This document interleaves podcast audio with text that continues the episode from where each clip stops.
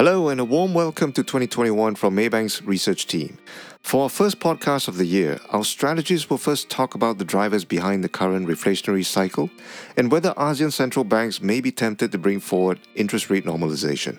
Even as governments prepare to stockpile COVID nineteen vaccines and execute on immunization programs, COVID cases are back on the rise. How will these developments impact brittle economies like Thailand and its stock market? And will the strong baht complicate its recovery? Lastly, given the steepening of the ten-year Treasury yield curve, do Singapore REITs still offer value? Stay tuned to find out. In today's podcast, Winston Poon, our regional fixed income head, joins us as moderator. Hi, good morning. A very uh, happy new year, and I hope everyone is uh, staying safe. We will go through a couple of macroeconomic reports today and equity strategy. But before that, let me set the scene with two quick updates: the COVID situation and the U S politics. Firstly, the COVID situation remains challenging. Globally, cumulative cases near ninety million, and it could reach one hundred million mark in two weeks' time. Recently, a number of countries have tightened movement restrictions, and Malaysia is expected to make an announcement today. But vaccines offer hope. In terms of vaccine coverage, a few small countries are leading. United Arab Emirates and Israel has covered about ten to twenty percent of the population with at least the first doses. These could be among the first countries to offer clues on how herd immunity can be achieved through vaccine. And secondly, on U S politics, the Democrats' sweep in the Georgia runoff elections last week appears to have triggered a belated blue wave. Markets are raising bets on reflation trade. Bonds were sold off while global equities rallied, and the S and P five hundred index closed at yet another all-time high. Commodity prices in the energy sector jumped, with Brent crude price eight percent higher year-to-date at fifty-six dollars per barrel. Habin, you have a very timely report about rising commodity prices. Can you share with us your findings? What are the drivers for rising prices? How will this affect ASEAN economies? And do you think inflation can surprise to the upside, perhaps central banks to hike interest rate earlier than expected? Good morning. Yeah. So as you said, commodity prices, uh, led more by agriculture than energy prices, have staged a remarkable rally since the third quarter of last year. So the rebound is driven by global growth recovery, extreme weather conditions, and disruptions. The OPEC's recent curbs on oil supplies also supporting energy prices. Uh, the United Nations F A O Food Price Index climbed to the highest level in six years in December last year. But that's a strong eighteen percent rebound from its trough in May. Oil prices have also recovered, uh, but a bit more slowly, with Brent oil prices now returning to pre-pandemic levels in early January. So the agriculture price increase is visible in many of the commodities that matter for ASEAN, including palm oil, rubber, rice, and coconut oil. Uh, many ASEAN countries, as you rightly pointed out, are major commodity exporters and will benefit from the rising prices and improving terms of trade. Uh, that will strengthen growth, fiscal balances, as well as current account balances. Uh, net commodity exporters are large as a share of G D P for Vietnam, Indonesia, and Malaysia. Improving terms of trade will also support the commodity currencies, particularly ringgit and the rupiah. Uh, bear in mind that the Philippines, Thailand, and Cambodia are net commodity importers, given their imp- dependence on imported oil. Uh, rising commodity prices also have a powerful redistributive impact, raising rural incomes and employment, and this will help cushion and uh, and uh, offset the uneven impact from the pandemic, which ha- has had a disproportionately large impact on the lower-income households. About thirty percent of ASEAN's total employment is in agriculture, with especially large shares in the C L M V countries, uh, Thailand, thirty-one percent, Indonesia, twenty-eight percent. Uh, interesting stat from Thailand, rising export prices of rice and rubber is actually driving farm income, which rose by fourteen percent in November. That's the fastest pace uh, since about uh, three years ago. Uh, direction on monetary policy, uh, even though rising food and energy prices will increase inflationary pressures, but I think the impact will likely be manageable this year. The C P I food component is rising a lot more quickly than overall inflation, but overall inflation is still at the low end of most central banks' inflation targets, or, and that's because of sluggish domestic recovery, subdued wage pressures, a weak U S dollar, and government food subsidies are containing overall inflation. Uh, so we think that rising food prices are more likely to trigger an impact on, um, on food security policies rather than monetary policy. We're expecting the ASEAN central banks to maintain policy rates at near record lows this year, with only one more rate cut in Indonesia. And governments may have to adjust their food security policies and subsidies if food prices uh, continue rising or shortages emerge. Bear in mind, there are already programs in Indonesia and Thailand and the Philippines. Can you update us quickly um, Which countries do you expect any change in interest rate policy this year? Only in Indonesia. Only in Indonesia are we expecting a one more rate cut. The rest we are expecting central banks to stay on hold. On a different topic, Singapore released its four Q G D P number last week. Habin, did you see any surprises? What is the, what is the current shape of the recovery and the outlook for twenty twenty-one?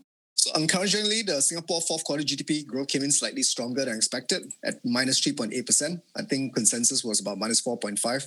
And that's an improvement from the minus five point six percent in the third quarter. Uh, but the surprise came largely from manufacturing, which grew nine point five percent in the fourth quarter. Uh, services actually came in slightly weaker than expected.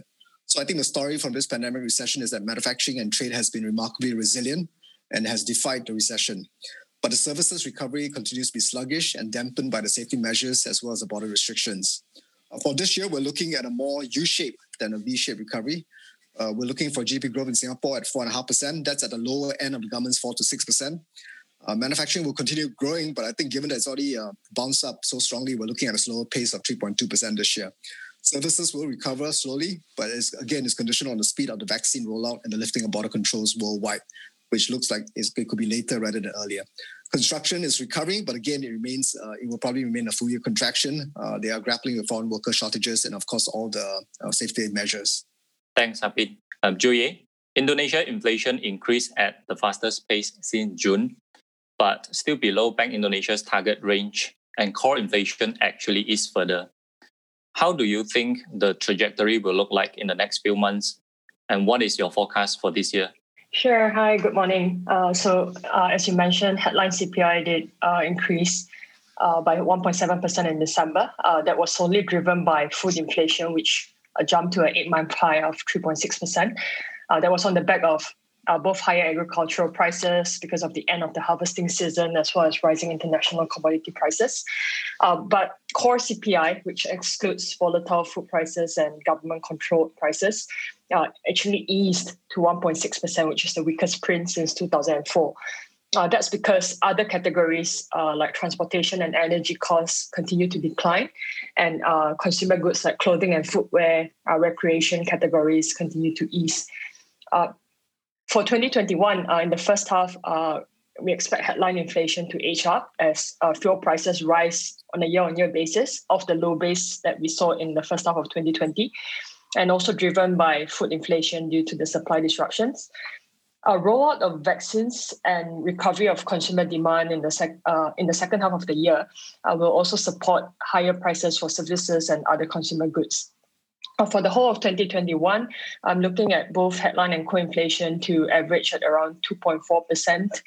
Uh, that's uh, still at the lower range of Bank Indonesia's two to four percent target range, but it's uh, still slightly higher than the two percent recorded for headline inflation in twenty twenty.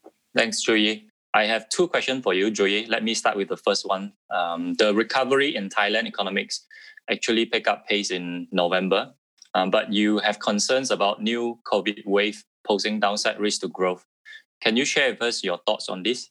Yeah, uh, on Thailand, you're right. Uh, November, we actually saw a pickup in the recovery pace with private consumption index rising at the fastest pace in nine months. Uh, that was boosted by the extended holidays as well as the government's fifty-fifty co-payment scheme. Uh, but we also saw private investment and manufacturing posting the first increase uh, in November. Uh, uh, in twenty twenty.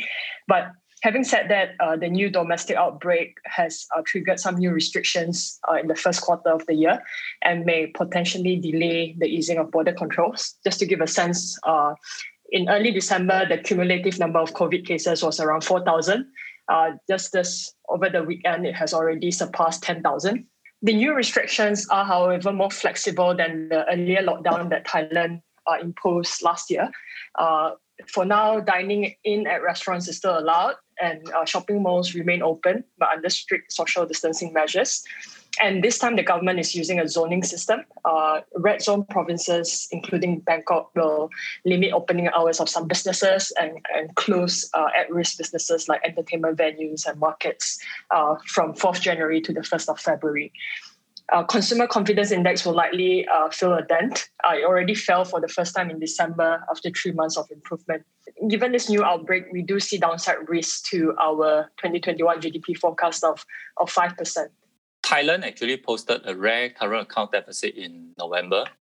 Um, do you think this is going to be one-off, or is something for us to watch out for? Well, yeah, the current account balance uh, it swung into a deficit for the first time uh, since May twenty nineteen. Uh, the deficit in November was at one point five billion U S dollars, uh, but that was uh, really due to a surge in gold imports, and, and gold imports does tend to be volatile. Uh, in November, it actually jumped to account for almost nine percent of total imports. Um, the services income and transfers balance also posted a larger deficit in November. Uh, but having said that, I, I do expect the current account balance to stay in a surplus uh, as exports gradually improve in twenty twenty-one. Um, but given the possible delay in uh, the re- reopening of the tourism sector, um, the services balances, uh, the services balance could turn into a surplus uh, slower than expected. So um, I do see uh, some downside risk to uh, the current account balance forecast as well, which I currently have at six percent of G D P. Uh, but it will likely be uh, slightly, uh, it will likely still expand from the uh, around four percent of G D P surplus that we saw in twenty twenty. Thanks. Um, on Thailand stocks, Maria, um, Thailand stock index has rebounded twenty-five percent. More than twenty-five percent since November. In the twenty twenty-one Outlook report, you appear to be less optimistic, with a stock index year-end target of slightly below one thousand two hundred. However, you highlighted that there are trading opportunities. Can you share with us your thoughts on this? How should investors position their portfolios, and which sectors do you think will outperform? Yeah, so the sustained liquidity rally Uh, will re- will remain for us. No, it started in November, and first week of January, the market was already up five percent, and it's trading at around three standard deviation above ten-year mean. So the sectors that outperformed uh, in the November rally will continue this time around. Most of them are commodities, cyclicals, like energy, petrochemicals, banks, even consumer finance, tourism, and also discretionary retailing. Uh, but for in the shorter term, the market will be momentum and rotational in characteristics. Are there any particular risks you want to highlight? The reason why you are less optimistic? Yes, uh, actually there are many, and uh, we kind of assume them away this time. One is the economic impact of the second wave, uh, COVID restrictions that has affected twenty-eight provinces labeled as red zones. Uh, this has still to be estimated, uh, but we note that these provinces uh, account for about seventy-five percent of our G D P and really have just begun the uh, path to recovery, and it's been quite frail. So we'll have to wait and see. It might be the case of the straw that could break the camel's back. I also expect international pressures to emerge. Like, uh, you know, Thailand is under a watch list uh, on currency manipulation and labor issues as well. Uh, the reason why the remaining G S P status is being gradually phased out, and E U stance on our political conflict that would get in the way in sitting down with E U to hammer some F T A agreement. So this probably would be sentiment overhang, um, but it could affect our uh, direct investments. Um, with the money printing very high in the economies like U S and E U, the Thai baht will likely remain strong, and then this will be a burden on our exporters, especially those whose costs and materials are locally sourced and baht denominated. So it could be a pressure on our export. The decision of Saudi Arabia to cut up crude production will uh, result in higher crude prices, and that will inflate our energy bill, uh, which is a sizable fraction of our import bill. Uh, Maria, you are positive on the banking sector, one reason being lower credit costs. Can you share with us the status of debt relief programs that involve retail, S M E, and the corporate sector? Do you see any risk, and how much buffer they have in terms of uh, loan loss provision coverage? Yeah, so the, the thing is that the coverage level of the bank is really very high.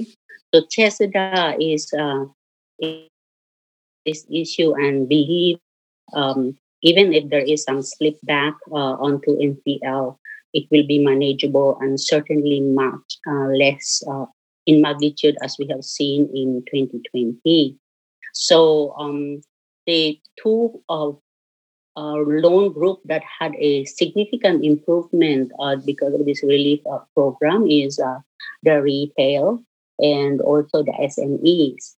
Uh, the ones that has sort of remained the same are the corporates. But then of the three loan groups, retail and S M Es were the bigger ones.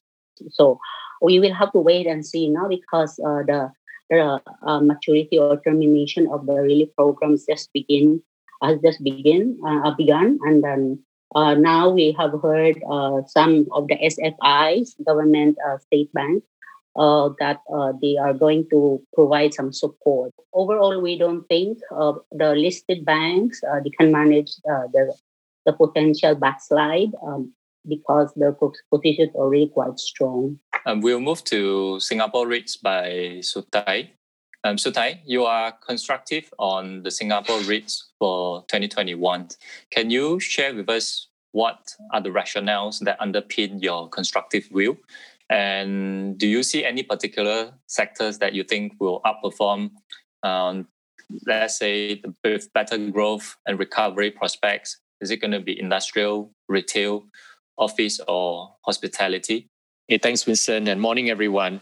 Uh, so the pandemic recession last year uh, pushed Singapore REITs uh, to withhold their distributions and also into cash uh, conservation mode. It's caused a reset in earnings growth for the sector. Now, we now expect D P U recovery uh, in twenty twenty-one. Uh, we think rev- valuations will continue to be supported by strong market liquidity uh, and visibility of cash flows. Uh, across the sector, balance sheets are strong. Uh, we will expect acquisitions in business parks, uh, in data centers and logistics assets to pick up pace this year. Um, Ascendas REIT, uh, the largest industrial REIT, uh, raised one point two billion Singapore dollars in new equity. Uh, and they have set aside seven hundred fifty million uh, for the acquisition of a portfolio of data centers in Europe. Uh, after completing the purchase of its fifth suburban office property in Australia at the end of last year. Now, low cost of equity, particularly for the larger REITs uh, and also borrowing costs, uh, will support deal opportunities. Uh, we estimate that the D P Us uh, for the REITs under our coverage could rise by up to fourteen percent on average, uh, assuming that debt headroom is fully deployed to fund uh, D P U accretive buys.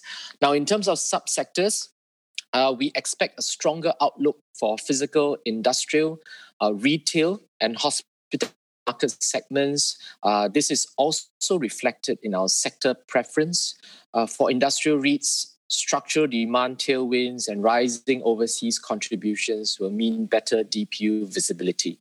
Now, in retail, uh, we continue to stick with the more resilient suburban malls. Uh, we think they're better leveraged to improvement in footfall and also improvement in tenant sales as social distancing restrictions will ease further in phase three. Office leasing momentum uh, will slow further in the first half of this year. Occupiers are already holding back on expansions as they struggle with weaker revenue. Tenant downsizing and increasing work from home practices are the structural headwinds that could reduce demand by about five percent over the next three years. And REVPAS for hospitality uh, should gradually recover, but demand visibility is low, and we are more optimistic on prospects in twenty twenty-two. Thanks, Uthai. Um, would you be able to share with us um, something related to the COVID, for example, the retail sector? Do you see um, improving shopper traffic or even retail sales compared to pre-COVID level? And yeah, with Singapore reopening and entering phase three, do you see further improvement? Yes. So already, I think in terms of the retail sales numbers, um, it's gradually improved. So I think the last uh, the November number is just about uh, less than two percent below last year. Uh, this is versus October. I think the number was about ten percent relative to last year. So definitely a gradual improvement. And we expect more of this uh, going into this year. Um, overall, for the REITs themselves, the tenant sales numbers, depending on the asset where it's located, if it's downtown malls, uh, tenant sales have gone back up to about sixty percent if it's actually the suburban malls, which are now sort of servicing the work from home uh, population, then tenant sales are nearly back to uh, pre-COVID levels. What is actually still we are seeing room for improvement is really on the footfall side. So overall footfall, which is driven by, of course, uh, uh, um, the social distancing restrictions that we're seeing right now are back up to about fifty to sixty percent of what was pre-COVID levels. So currently what we're having is about ten square feet of uh, space between a shopper. This will be reduced to about eight square feet of space. So that's about twenty-five percent increase. And because we are seeing improvement in shopper traffic, then definitely expecting also further improvement in tenant sales. Thanks. Um, last question. Do you think the rising yield environment, because last week um, we have the ten-year treasury yield jump by almost twenty bips, the curve has steepened. Given that the REIT sector is largely a yield play, do you see higher yields as a big threat um, to the REIT sector? Okay, so I think macro fundamentals uh, for sure will improve further uh, this year. Uh, REIT valuations themselves uh, since October last year have adjusted to a steepening yield curve. Now, we expect the Fed funds rate, I think that your team here, uh, it should climb by about, uh, well, thirty-five basis points this year and then twenty-five basis points in twenty twenty-two. Uh, Singapore ten years government, uh, ten-year government bond yield will move up by a slower twenty basis points uh, per year at the same time. So borrowing costs will remain low. And uh, this is accommodative when we compare uh, this across uh, to history. Uh, the REIT sector now offers the second highest dividend yields, that's four point two percent, and the third highest yield spread of three point four percent against other developed market peers. Now, there's a chance that interest rates could rise faster. And if we assume a twenty-five basis point hike from our current assumptions, then the impact on earnings for the sector could be about two point two to six percent. On valuations, I think it could come down by Uh, up to ten percent.